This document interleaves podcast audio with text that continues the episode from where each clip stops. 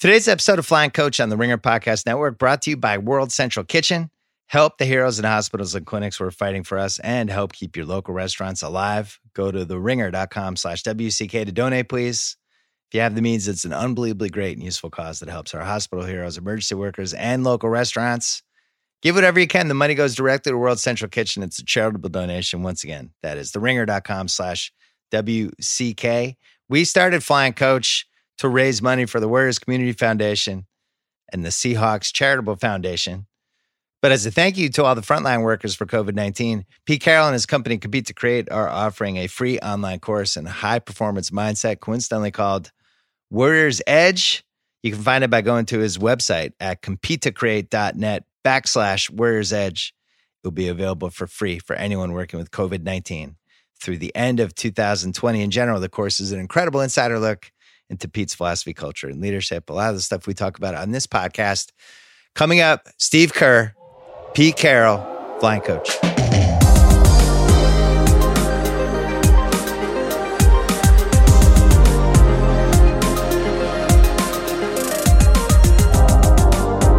right, welcome to the Flying Coach podcast. Steve Kerr, Pete Carroll, and Pete, we've got a fantastic uh, guest on today, author, fellow podcaster, uh, father, and I believe maybe even a basketball coach to his son.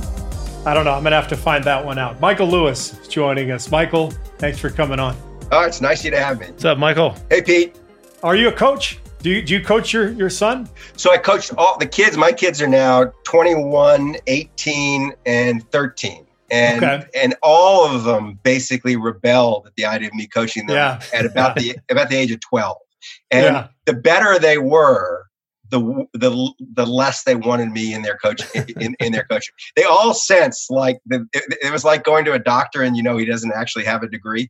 Uh, they, yeah. all, they, they all they, they all they all had that feeling like they were in the wrong place. Uh, they knew it. Was it basketball, or were you, were you coaching basketball, or what so sports? I, I coached. Both my daughters were are serious softball players, uh, so I coached. I coached them and actually helped run the softball league for years. So I did. I don't know how many of those things. I was actually I was the commissioner of the competitive all the competitive softball in the East Bay when I was wow. when my kids were coming up, and so I, I got right in the middle of youth sports in a big way. And my son, so my son. Uh, played briefly on a on a Japanese Buddhist temple-based basketball team. Wow, I'd like to hear about that one now. And in order to be the coach, you had to be a Japanese Buddhist. So I was I was the I, I was the assistant coach. Uh, and but he's just he's now moved on to a more serious like A A U team, and now yeah, I'm not I'm nowhere near it. I can't believe you didn't take that challenge to become a Japanese Buddhist. You could have done it. You know, maybe I could have become a Buddhist.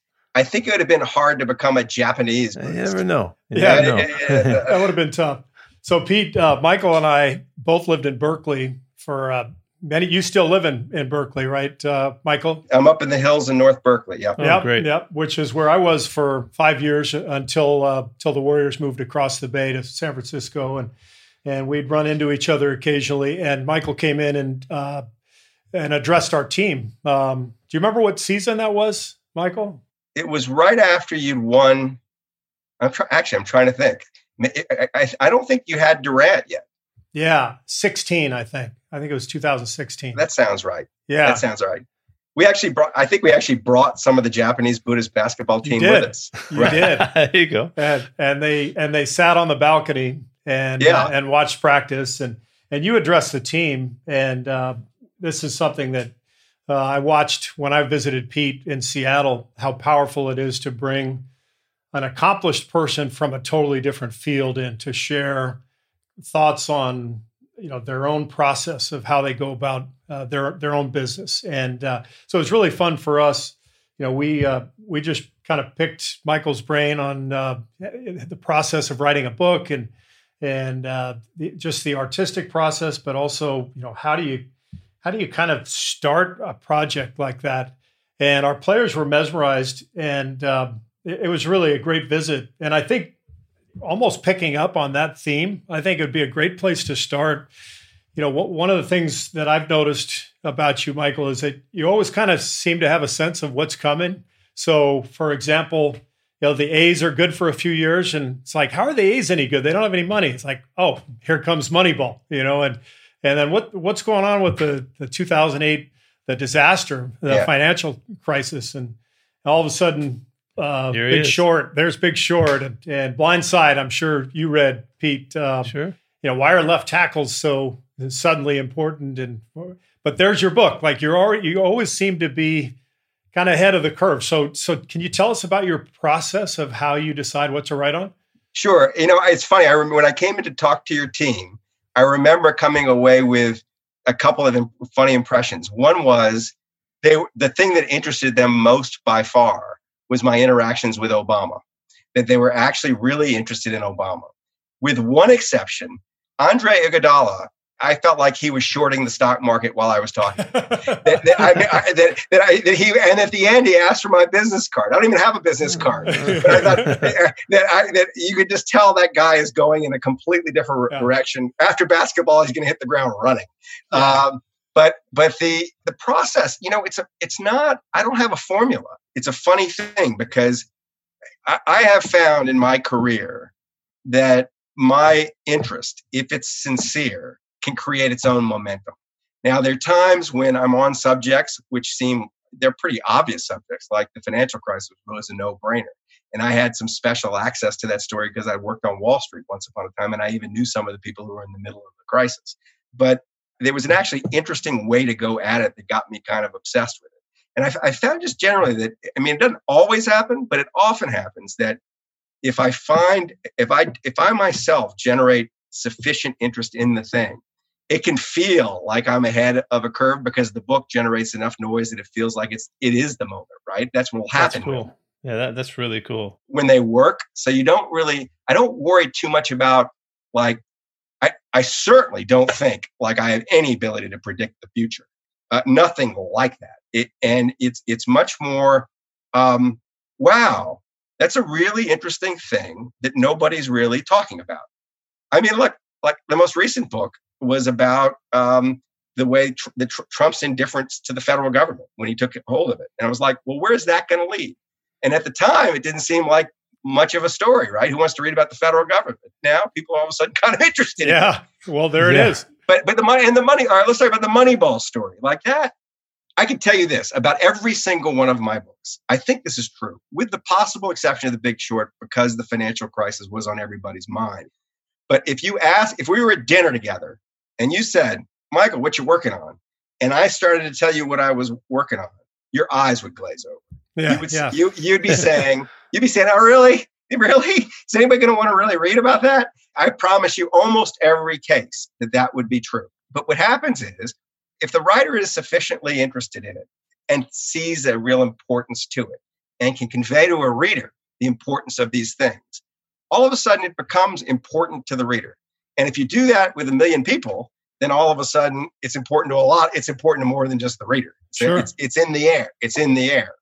So let's talk about Blind Side for a second. Pete, do you, I'm I'm assuming you read Blind Side. Yeah. Yep. What, what uh, was, he's like, lying. He saw the movie. Yeah. Well, I, no, I saw the movie for sure. I saw the movie. Oh yeah, no, this is this this was the one that I, I got to. that one, that, that one, that one, and Fifth Fifth Risk. Now, Fifth Risk was pretty cool too. But uh, no, I, like I, I'm interested. What was Pete? What was the N F L's reaction to the book? I don't know about the N F L as much as college football. You know, I think college football was was maybe taken a little bit more by it um, because you you know you're getting in behind the scenes of recruiting and families and coaches and That's right. all that kind of stuff. You know, there was a lot of a lot of cool stuff in there. You know, when, when Eddie Ogeron shows up on the on in the movie, now that, I gotta tell you, I, that was it, it became a real moment for me because we you know we go way back, so that, I loved all that, but.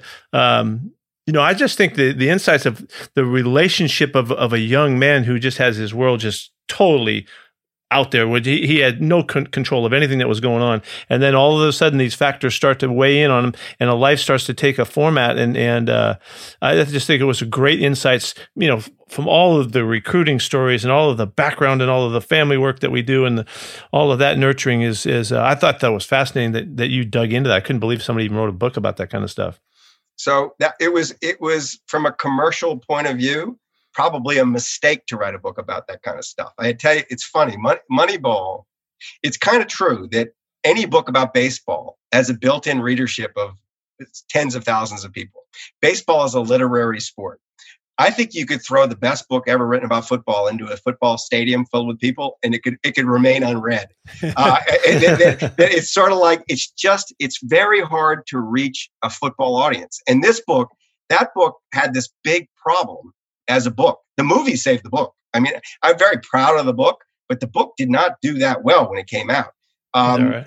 Oh no, and and and it didn't. Moneyball generated an, an enormous controversy inside of baseball. The Blind Side, there wasn't. You know, it's fair. There's no reason Pete would remember any kind of response inside the N F L because the N F L didn't have to respond to it. Or no, right. nor, would, nor would there have been any real reason to respond to it. Let me jump in real quick because yeah. I, I remember reading it and it was almost like two books in one. And yeah.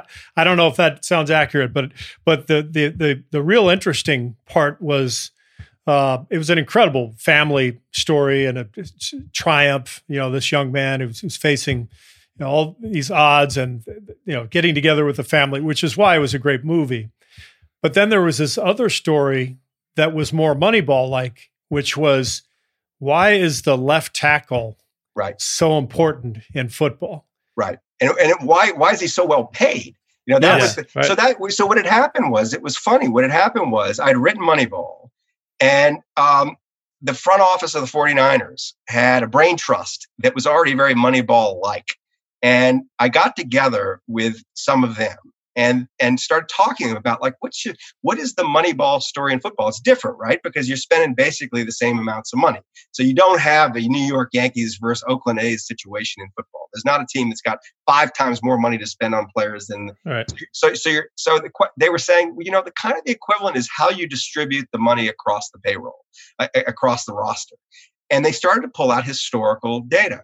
And it was just riveting that that if you started at the moment of kind of free agency way back when and looked at the relative the relative value assigned by the marketplace to the different positions, the left tackle had gone from almost the lowest paid player on the field, along with the other offensive line, to the second highest paid player. And now I know it's like maybe cornerbacks paid more, but he's still way up there. And that was like that that was interesting to me, and I didn't know what to do with it. I, and what happened was I. At the same time, bubbling along was this family story that I found myself in the middle of for, you know, complicated reasons. Uh, but where they adopted this white family in Memphis, it was a, this white Christian Republican uh, family in Memphis, had adopted this fifteen-year-old homeless black kid and were in the process of turning him into a white evangelical Christian. And uh, and and he was, the family were friends of mine, and I was just following it. And all of a sudden, Sean, the, the dad, calls me up and says, um, Nick Saban just came through our school. And and he saw Michael, the kid, on a basketball court and said, said, Sean, that's a future N F L left tackle. And Michael, whose value had been all increasing pretty steadily because all of a sudden he had a stable environment, he had a mom. All of a sudden, he's like the most valuable kid on the planet. And the, the story to me was, what are the forces in the world that take this kid who's like, the society is about to throw away and make him so valuable? And one of those forces was having a mom, was having a family. And the other force was this stuff that had happened in football that made this thing he was supposedly uniquely suited to do land on him and, and identify him and, and make him make him so prized. So I love that story so much, but I knew when I was writing it, and I knew when I was writing, it's sort of like you do it for the doing the thing. I knew when I was writing it that what I was doing was going to cause all kinds of marketing problems because you had essentially a chick flick glued together with a football game. and, and, the pe- and the people who came for the chick flick would be pissed off by the football, and the football people would be pissed off by the chick flick. And and you would ne- I just fall between those stools. And that's what happened. But then the movie came out and it sold like three million copies. Yeah. So it got out there finally. But it, it was it was a fun story to tell. So your your in was that you knew Sean Tuohy, the the uh, the the father. So the father had been um, a wonderful basketball player. He was he, he and I had grown up together. We were in the, we, kindergarten through twelfth grade, and we played sports wow. together. He was the catcher on the baseball team, and I was a pitcher. And he was, but he was. I I'd not laid eyes on him since we graduated from high school, and I'd gone through Memphis where he was, and was ri- thinking about writing something at the time about our high school baseball coach, who is a subject, one of the subjects in our podcast right now. And I thought, I better go talk to some other players to see if my view of this guy is is affirmed, if they're seeing, if they had the same kind of experience. So I just called him up out of the blue. And he said, "You're landing in Memphis, I'll come pick you up." And he picked me up at the airport. I mean, I hadn't seen him in whatever, twenty-five years. And and he took me to his house. And he'd been a poor boy growing up. And he kind of, I think, wanted to show me how just how well he had done. And he'd done very mm-hmm. well. And I got to his house, and there, there Michael Orr was sitting in the living room, and he never introduced him. I mean, and it's, he, the kid's six five, six five, three fifty, totally silent. And on the way back to the to my hotel, I said, "Sean, all right, that was great, but who, who's the kid?" And he and he said, "Oh, that's Michael. He's Leanne's project." Uh, and I said, "What do you mean Leanne's project?" She said, "He found she found him on the street in shorts in the snow, and and took him in." And so I started following the story then. And and then it was like a year later when Nick Saban walks into the gym and says, "That kid's an N F L left tackle." Uh, and that the, all the football stuff. I mean, Pete, you must, this football stuff, I, I don't know how the Moneyball kind of story percolates through the N F L, whether you've seen a rise in the analytics or whether you would have even been thinking, oh, the left tackle is a valuable player. But to me, it was a shocking to find that that value was assigned to that person. I'll give, let me give you a little bit of a thought about that. I, I'm not sure what year this happened, but uh, the conversation started to shift about left tackles um, because of the big-time rushers that were, you know, all the way back Taylor. to yeah, Lawrence Taylor, Bruce Smith, you know, Reggie, all those guys that were that were just f- famous uh, rushers, and the backside of the quarterback and all that kind of stuff, the blindside thing, all that, the whole thing. But we started to talk about left tackles as a skill player, and that was really that. That was kind of the phrase. And w- when we started talking uh, that that position. Position has become a skill player, and then you could see the the the value started to elevate, and you could see that the numbers were going up, and and we really we considered it like that was like the quarterback or like the the receiver or the tailback, you know, the, the really fancy players in the game. All of a sudden, you're going to name a left tackle as a skill player. Well, that's really that just happened. You know, that was just part of the reality that they because of the the talent they had to match up against was the whole right. It was the whole question of it all, and so that that truly happened just like that. So, Pete, let me ask you a nerdy football question. Sure. If you have a lefty quarterback, actually you had Matt Leinart at S C, right? Sure. Do you then take that left tackle and move him over to the right side because that's the blind side? You would think that that, that is a nerdy question in a sense because you would think that that would, might be the case, but um, we never really thought of it that way. I can't tell you that we did. We so always said maybe, maybe maybe I should have yeah, yeah. been on your staff, Pete. I could have helped. I could have helped you out with that stuff. We should have done that. Maybe, maybe Leonard would have got banged up so much. But um, no, but that's that is the right thinking, and and I think it was much more of a drop back scheme concept. You know, it wasn't in, in college football. You know, we were we pounded the football and we did everything, but um, but in a, if you had a real you know live left hander and, and and you were living it in, in the N F L, Jim Zorn, you know something, you know the, that that I would think that that was the way they thought you would apply mm. it there because you'd put your you'd, you'd put your best rusher on his blind side. Kind of, yeah. That I, I think that got kind of romanticized, really. But it, it was because of Lawrence Taylor as much as anybody. Right. Like you said, Steve, you know, he was the most, you know, profoundly unique athlete that played, you know, back in the day. And then there yeah. was Bruce Smith and some other guys that came along, Derek Thomas, all kinds of guys. But so anyway, yeah. So, Michael, I remember reading Moneyball, and Pete and I are both baseball guys. We had Dave Roberts on the podcast last week. We both grew up uh, playing baseball, uh, loving it. And I remember reading Moneyball. And it was fascinating to understand, you know, where teams were finding value, um, where where maybe other teams weren't. But at the end of all that, I thought, okay, once everybody figures this out, what's next?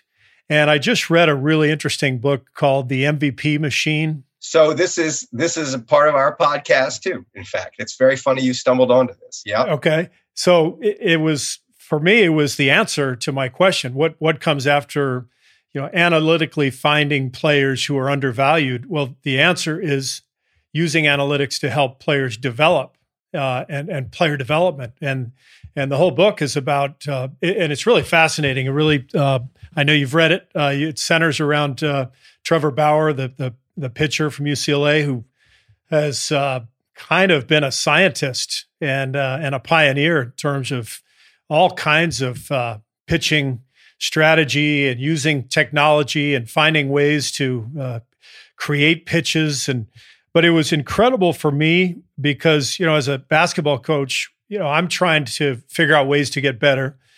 I don't think that in football and basketball, we can come close to f- finding the answers analytically that baseball can. It's just the nature of the sport. Um, uh, baseball provides so many more possibilities uh, for analytics to be used, but it, I, I keep thinking to myself, you know, we've got to keep pushing the envelope. We got to, right. we got to consider all this stuff as we try to continue to help players get better. So here's a, it was a really cool example that we stumbled on and, and built part of the podcast episode around.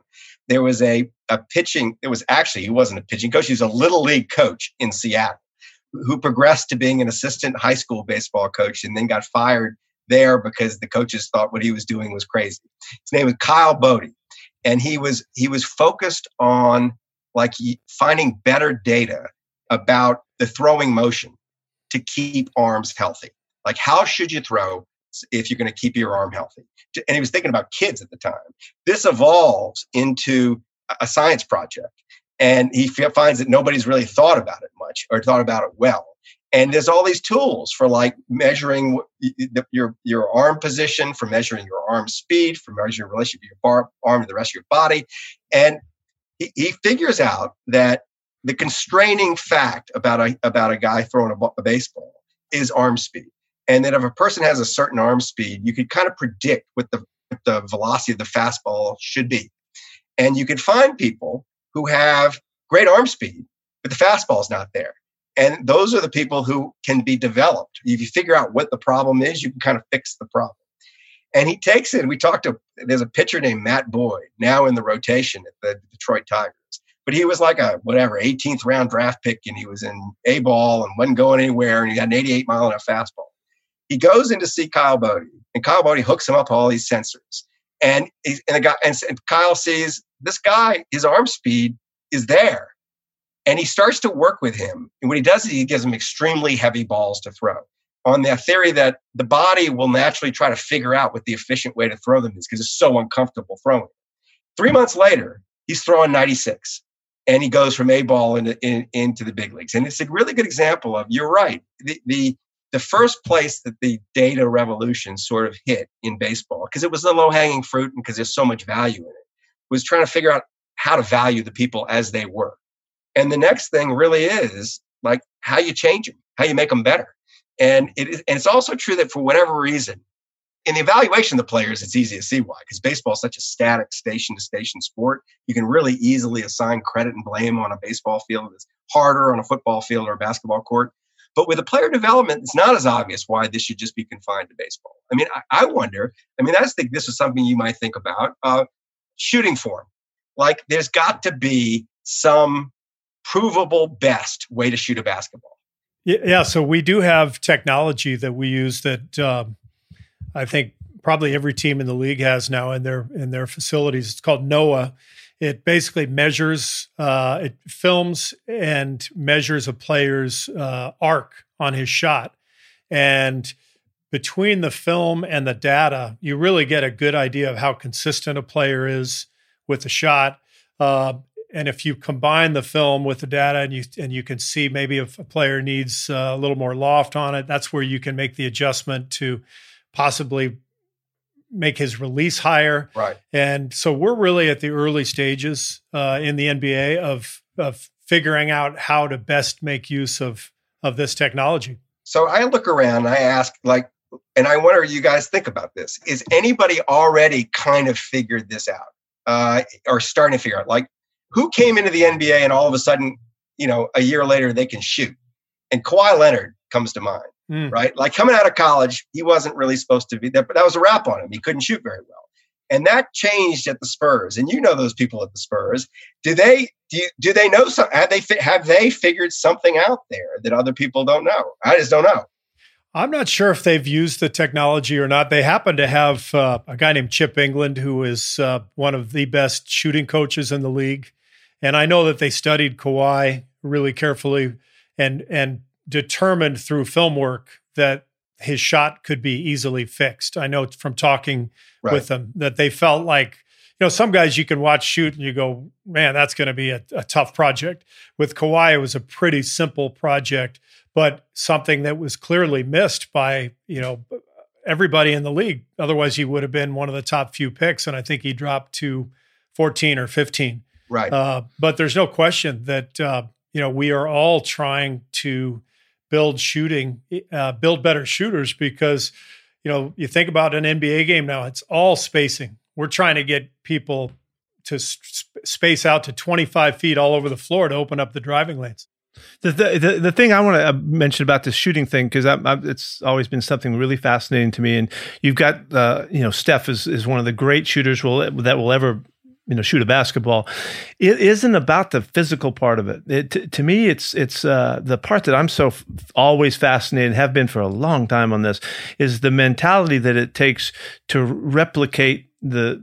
The, that which it takes to make the next hoop. You know, you everybody can go hit some bunch of swishes. You can shoot swish, but how do you just keep doing it, play after play, shot after shot? Where, where is that science? Where is that science that uh, that you can, like I think you said a couple weeks ago, and we understood it about Steph. He could play basketball, he could play golf, he could hit a baseball, he could probably throw the. You know, he can, you said he throws a football.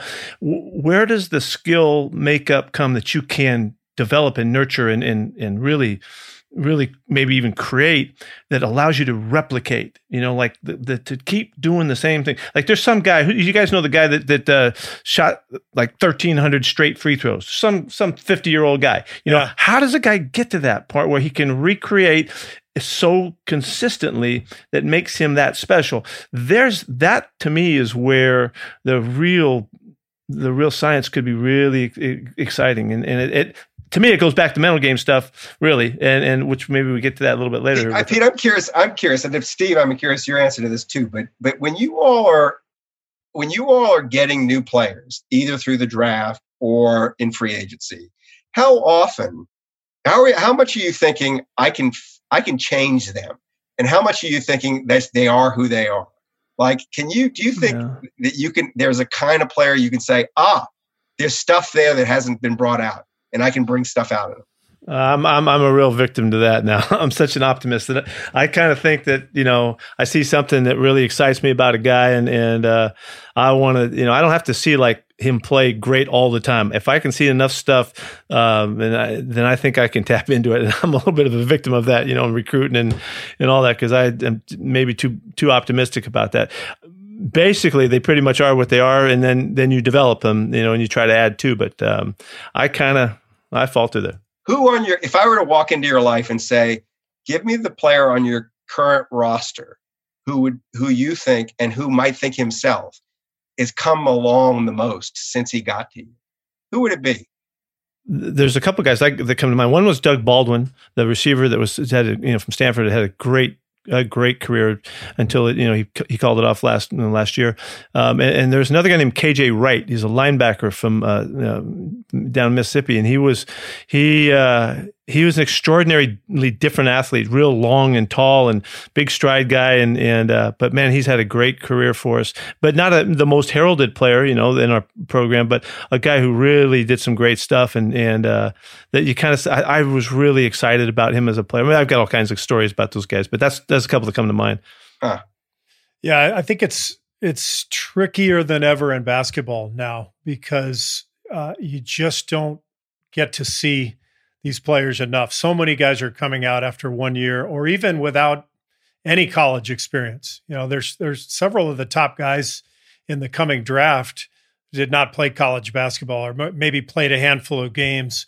And so you ask, you know, how much better can a guy get? Um, It's the unknown. It's the great unknown. So, you know, you take you take the the data, you take the the measurements, you you watch the the athleticism, and then you try to match it with the modern game. What is what can this player do to to help us win a game? And you, and you think about today's game. You know, everybody needs shooters. You, you need versatile defenders. You know, you need guys who can guard multiple spots, and and so you're looking for those qualities. But you're looking for them instead of somebody you've watched for three years, like we did, you know, twenty years ago. You're seeing them for maybe a handful of games, and um, so there's the, the potential for growth is tremendous, but the potential for failure is also really high up there. They're just they're riskier assets because you yeah. have less in, you have less information about them. No doubt. Hey, Steve, hey, Steve, could we take this to, uh, we have a real common interest in, in uh, uh, Tim Galway and uh, and what he does, because he, he is a guy to, that, to me, um, taught stuff way back when. I, I learned about him in the, back in the seventies, that was talking so much about the inner game and and the aspects of the makeup of a, of an athlete, a performer, that where you could find ways to tap into your, you know, your purest abilities and, your, and really the truest potential that you had. And I know that I know that we have a uh, a, a common friend here, because I know Michael's. You just interviewed him for your podcast or something like that, Michael. Is that right? I did. I built an episode kind of around him. Yeah. Oh, great. A fascinating guy. So, so this is uh, Pete's referring to uh, Tim Galway, author of The Inner Game of Tennis. Pete, you actually wrote the foreword for the updated version of the book. What was that, about maybe ten years ago? Yeah, probably. Yeah, over ten. Yeah. And uh, this book for me was uh, a, a book that I read twice every season while I played in the N B A. Uh, hmm. I thought it was, you know, when somebody first gave it to me, I thought, why do I want a book about tennis? But you quickly realize it's it's not about tennis. It's a book about the mind-body connection. Yes, and, that's right. You know, trying to trying to connect the mind and the body. We're all looking for the zone, the confidence, that that flow. Uh, and so Tim Galway, the author, really examines that whole concept in this book, and it's it's fascinating. Pete, you know the story of the book because you wrote the. I almost came and interviewed you, but then I decided I was I didn't want to bother you. Uh, but, but, but, but but but but I but I went and interviewed Tim, and I think so that my fa- my and I think my favorite story that he told me was, you know, his publisher thought it's just a tennis book, and it was going to sell twenty thousand copies, and then, you know, it sells two million copies, and he's and he hears from all these people who have nothing to do with tennis, because it applies to everything. But right. but but the story that I thought was so cool is he gets this call from the Houston Philharmonic, and he goes down to meet with them. Uh, you know, and he knows nothing about music. Like, he doesn't know notes. He's never sung. He's never played anything. And he talks. He goes and gives them a little talk about the inner game of tennis, and they they politely clap. But the, the conductor is a skeptic. And he said, like, this doesn't really, how would you even apply this here? Does anybody, it kind of jokingly says, does anybody want to get coached by Tim? And the tuba, the tuba player raises his hand. And Tim doesn't like the tuba. He doesn't know anything about anything, but he really doesn't know anything about the tuba. And the tuba, he goes to the tuba player, goes, okay, well, what's like, what's the problem? And the guy says, well, I, I strain to hear my own notes because that, you know, it's so far away from my ear. And I could tell it's off. It's, and he, he has musical language for how it's off. And Tim asks him, he says, all right, so like when it's off, uh, what do you think's going on in, in your body? And he says, you know, my what happens is my tongue gets dry. And when it gets dry, it feels a little swollen. And, and Tim says, okay, forget about the sounds. Don't even try to listen to the sounds. Just play and focus only on the tongue. Keep your tongue, just you're, don't worry about how it sounds. Just play with and keep that, keep your tongue moist. So the guy goes boom, boom, boom, boom, boom on his tuba, and the whole orchestra gets up and gives him a standing ovation. Now, Tim has, Tim has no idea whether it's good or bad, but the guy, the, the conductor says that that was a miracle. It was a miracle. You fit, you like, you got him focusing on the thing he should be focusing on rather than the thing he shouldn't be focusing on. And I don't know. I, I kind of, I mean, how do you apply, do you all apply that kind of stuff in your coaching life? I, Michael, I can't tell you how much of influence he's had on my life. I, I just quickly, I'll tell you that back in the seventies when I was in graduate school, one of my master's teacher knew something about this guy named, this guy wrote a tennis book, and we went into San Francisco from U O P where I was going to school and had dinner with Michael. Uh, excuse me, with Tim. And with uh, and at the time, you know, nobody knew who he was at all. Well, it happened to be that we had the like early editions of the book, and so we were, you know, that became something. At that time, the men, the mentality that he stood for, and, and the quieting of your mind, that to allow yourself to perform like you're like you're capable of, became something that it just it's been in my life and my teaching and my world ever since. I, I, I was just captured by the thought of it, and and so uh, it's been. Uh, matter of fact, I had uh, Tim come to U S C after we were in the middle of our years or whatever, and we had a seminar one night, and I wanted him to evaluate whether we were coaching an entire team uh, in in in terms of trying to quiet the team's mind, like they were of one mind.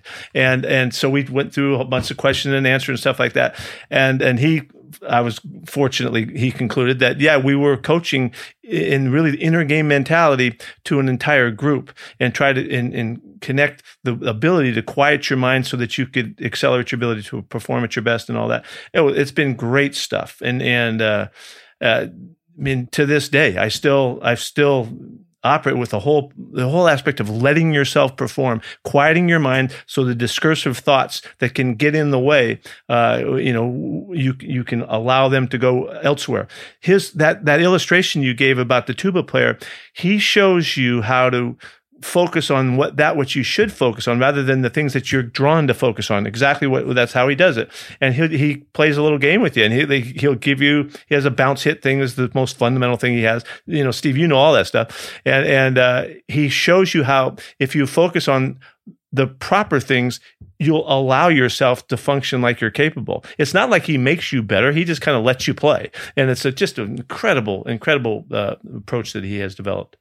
Both of you very, have very inner game styles of coaching, in that criticism isn't at the top of your list of things you're doing, especially during the games, right? Right. You, you, you're both kind of, you're both kind of, if anything, you just kind, you're building players up, at least during the performance. I don't know what you're doing backstage, but it's so it's it, it's interesting that you're both drawn to this kind of thing. Yeah, it's, it's just a coincidence. I, really, Steve, I don't, didn't remember that until, you know, I didn't know that about you. I didn't realize it is that. You were reading it a couple times a year. I always passed the book around to certain guys at certain times during seasons because it was just that time to, to introduce them to the thoughts of it and all. Yeah, I, I've I've given it to some of my players. Some of them don't need it, and some of them do. Yeah. Uh, yeah. You know, uh, yeah.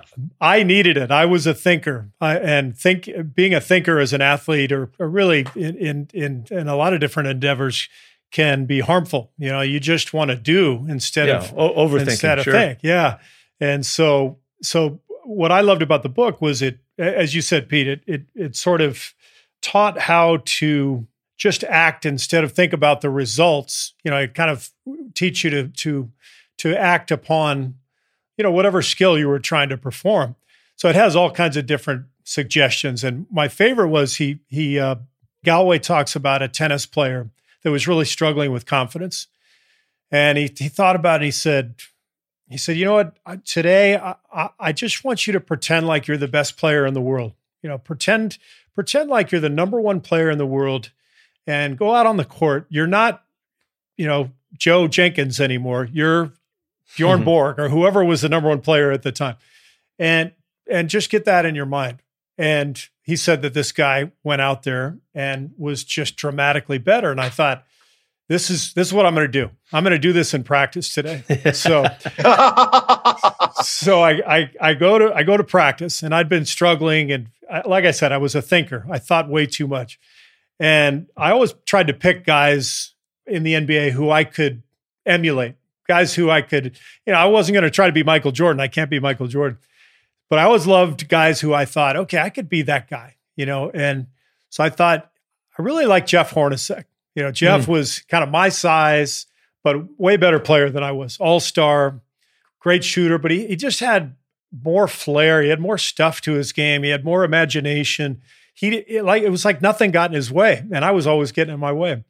So I go out and I go, I'm going to be Jeff Hornacek for practice today. I don't think I've ever told Jeff this story. So That's a great so, story. So I, I go out and I'm Jeff for the day. I'm not kidding. I had my best practice of the year. I'm on fire. I'm I'm like totally aggressive. I'm like, you know, making these shots. And everybody's coming up like, great practice, Steve. I'm like, thanks. And then I, at the end of practice, I stop and I think, how pathetic is that? I had to act like somebody else in order to perform my best. Like, makes no sense. Well, so I got I got it. I have an obvious follow-up question.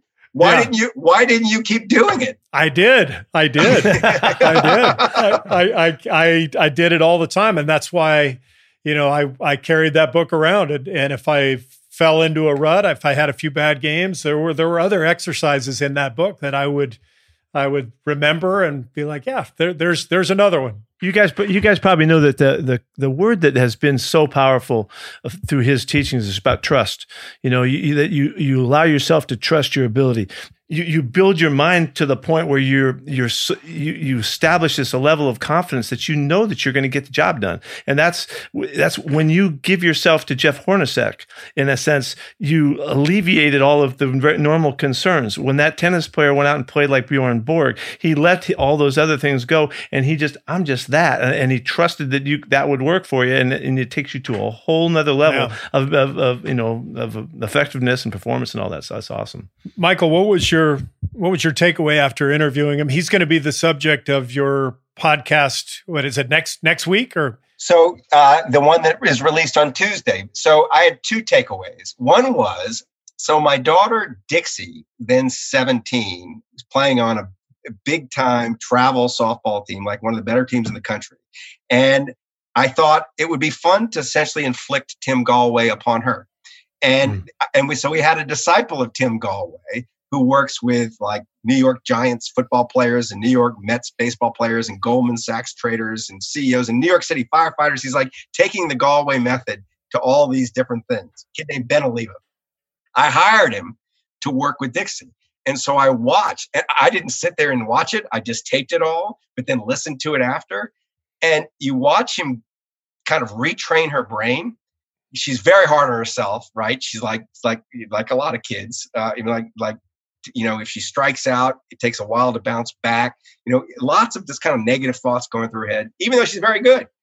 And he got her to start thinking differently. Like, don't even, it's not whether you got a hit or whether you hit the, you got a double or anything. It's about, did you do your process? You, you have this approach to the, to going and hitting. Did you follow through on it? And it was the most amazing. I'm going to tell you a little anecdote that I couldn't, I could, what I couldn't believe. She found herself facing a pitcher who was throwing kind of high sixties. And that's like that's like a high ninety mile an hour fastball with a distance to it. And her whole career, when she's seen something like that, she can hit it, but like she's always, it's always opposite field. She can't get around on it fast enough. First pitch, double down the left field line. And it was and it was just a shot. And I just thought, I never, the bat, the bat looked like someone, a different person. And it was just no question that what she'd done is she just stopped thinking. She and just started, she, all she was thinking is the little words in her head, loose and aggressive, loose and aggressive, boom. And, and I see a different, you know, and this is, this is where it gets really interesting. So that's just softball.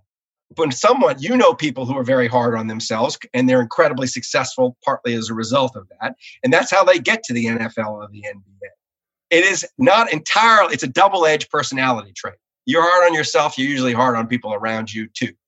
Now, this, chi- this child of mine has not been the easiest child to have in some ways. She is hard on me. The, the, minute they, the minute they started working with, and she started to buy into this process, all of a sudden, I, my wife, Tabitha, said, who is this child? She's sweet. She's like all of a sudden become kind. She's like, because she was starting to be kind to herself. It has transformed her. It's been, I mean, she was great. She was great. She's going to be a success in life. She's a good softball player, but it's taken her to a level that it, it was just quite moving to see. Yeah. Uh, and, and there was no question there was a connection between Tim Galway's book and the whole school of thought and what had happened to her.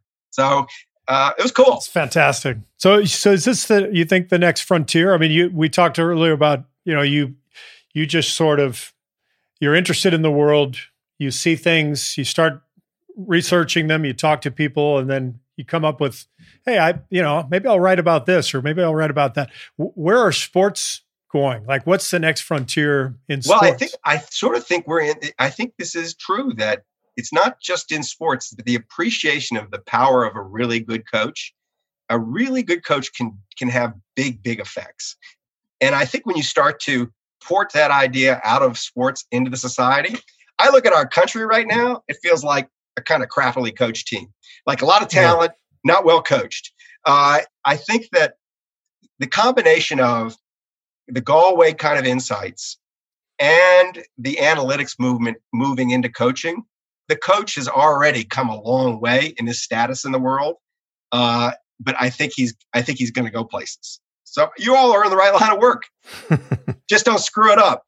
That's one of the greatest analogy. That's one of the greatest analogies I've ever heard. Our country is really talented, but not well coached. It's so true. We have so much more potential. We could be oh. so much better.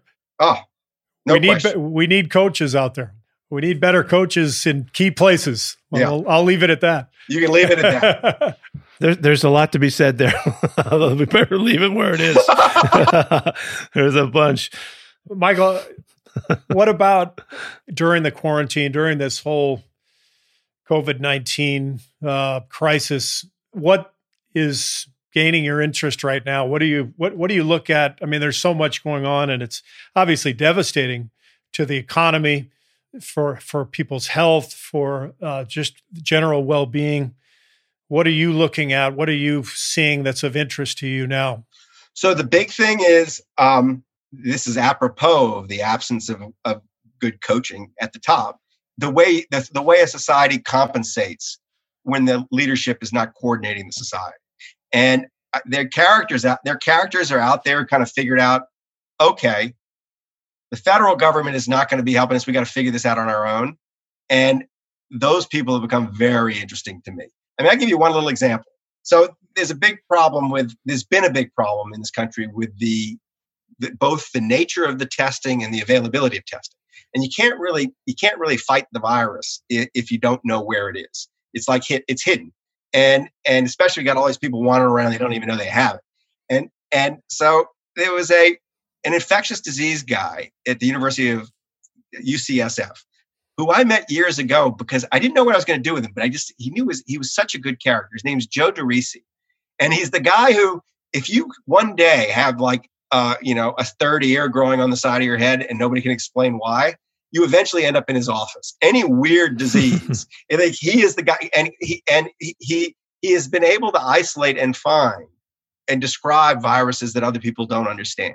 This guy, who he runs, Mark Zuckerberg and Priscilla Chan gave six hundred million bucks a few years ago to create something called the Biohub, and the Biohub is a it's a research facility run by this guy, and its its mission was to eradicate disease by the end of the twenty first century. You know, why not try? But this guy pivoted because he saw what the problem was, and he turned the whole place into a coronavirus testing lab. Not only testing, but also when they get positive, people who've been positive, they can sequence the genome, and they can start to do detective work about how it moved through the society. So it's people like this that are really interesting to me, who just said, okay, we're, it's, this isn't going to be done in the normal way. This isn't going to be solved the way the South Koreans solved it or the way the Germans have solved it. We're going to have to attack it. And, and it started to kind of jump into the battle. Those people really interest me. Uh, and so that's, I've been spending time with those kind of people. Interesting. And do you think these people are joining forces, or is it more individual battles kind of all over the no, place? No, no. I think that, I think what we're seeing is our society trying to figure out a different solution to the problem that there, there was a, there was a plan A and it, it never got executed, and yeah. We're now in plan B, and it's messy. But but it's such it's such a resourceful society, it's such a talented society. Yeah, that uh, you know we're gonna figure it out. You're just gonna figure it out in a wholly original way, and and it's it's that. So those people who are who are kind of like aren't just bitching and moaning, and people said, all right, this is a challenge. I'm gonna go, I'm gonna go do this. Uh, those I find those people uh, energizing. So that that's where I'm kind of spending my time and energy. That's fascinating. Yeah. Are you writing about that? I am. I just started a, a little, I, I'm going to write a book. I, I've, yeah. I've, I, I'm kind of working out what it is, but there's a, there's a book in it. And the truth is I'm not, I've just, the, the podcast, I just finishing like tomorrow, I'm going to record the last episode because I've been doing, I've been spending an awful lot of time on that. Uh, but, but the, there is a, there's a really, I think, interesting book to be done about what's happened. You know, what's really a shame is that this time around, uh, this challenge that we've just, that we're going through, we really didn't get the chance to see all of this extraordinary expertise. It kind of got squelched, you know? I mean, all of the talent that's, that's there has not been brought to the front. It's, it's yeah. kind of been pushed aside, and it's so obviously pushed aside that it's, it's, it's really a shame, because there's a lot of people that have spent their entire lives to get to this point. If it happens, here's where we go, here's what we do. And it just didn't, it just wasn't allowed to happen, you know, and it's really unfortunate, because I think, I think you, you're seeing it with all of the things that are happening, even like just today, again, the, the expertise that's been squelched and, and been, uh, you know, restricted. And, and, and it's unfortunate, because we might have had a chance. Maybe this might have been that time when really the, the extraordinary abilities that we have and the buildup and the preparation could have been brought to brought to the front, and it just wasn't. Right. But it's possible that we could end up in a different situation that's actually uh, more productive and more positive in terms no, of no our, doubt. our ability to to to deal with the next pandemic or the next uh, you know great uh, health scare. And um, I don't know. I find that incredibly inspiring and hopeful, Michael. So uh, thanks for sharing that. That's yeah. that's that's awesome stuff. Yeah, you know, I had a, I had a character. Uh, the Pete, this will resonate with Pete. And I bet you, Pete, if you remember this, you can use it whenever anybody accuses you of being stupidly optimistic. All right, no. Because I get accused of I get accused of this all the time. But but but I had a character, a psychologist, named, wonderful character, in a book I wrote called The Undoing Project. Amos Tversky was his name, who everybody actually thought was the smartest. Who everybody knew him. He's dead. Thought was the smartest man they they'd ever met. He would say to people, "Pessimism is stupid, because if you're a pessimist, you live it twice." Once you and you're worried about the bad thing happening, and then when the bad thing happens. happens. So, there, so I don't really think there's much point to pessimism. I, I think it just it leads you the wrong way. Right. Uh, and so we, the thing is sort of like be the intelligent optimist, figure out the smart, the smart optimistic path. And the, the smart optimistic path for me as a writer through this period is to find those people who are actually figuring the problem out and attacking it. That's great. Mm-hmm. Yeah. The pain is inevitable. The suffering is optional, something yeah. like that. Yeah. yeah. I heard that. I heard that somewhere. yeah, that's good. Uh, so your podcast is called Against the Rules. Where can our listeners find it? Anywhere you get podcasts, Spotify, Apple, any of it. Yeah, look for the one with the worst cover art, and that's me. Great. Well, thanks so much for coming on uh, All right. today totally with fun. us. That was awesome. And uh, thanks, Mike. That was yeah, great. Good luck with everything. All right, Pete. See you. All right. Take care. You too.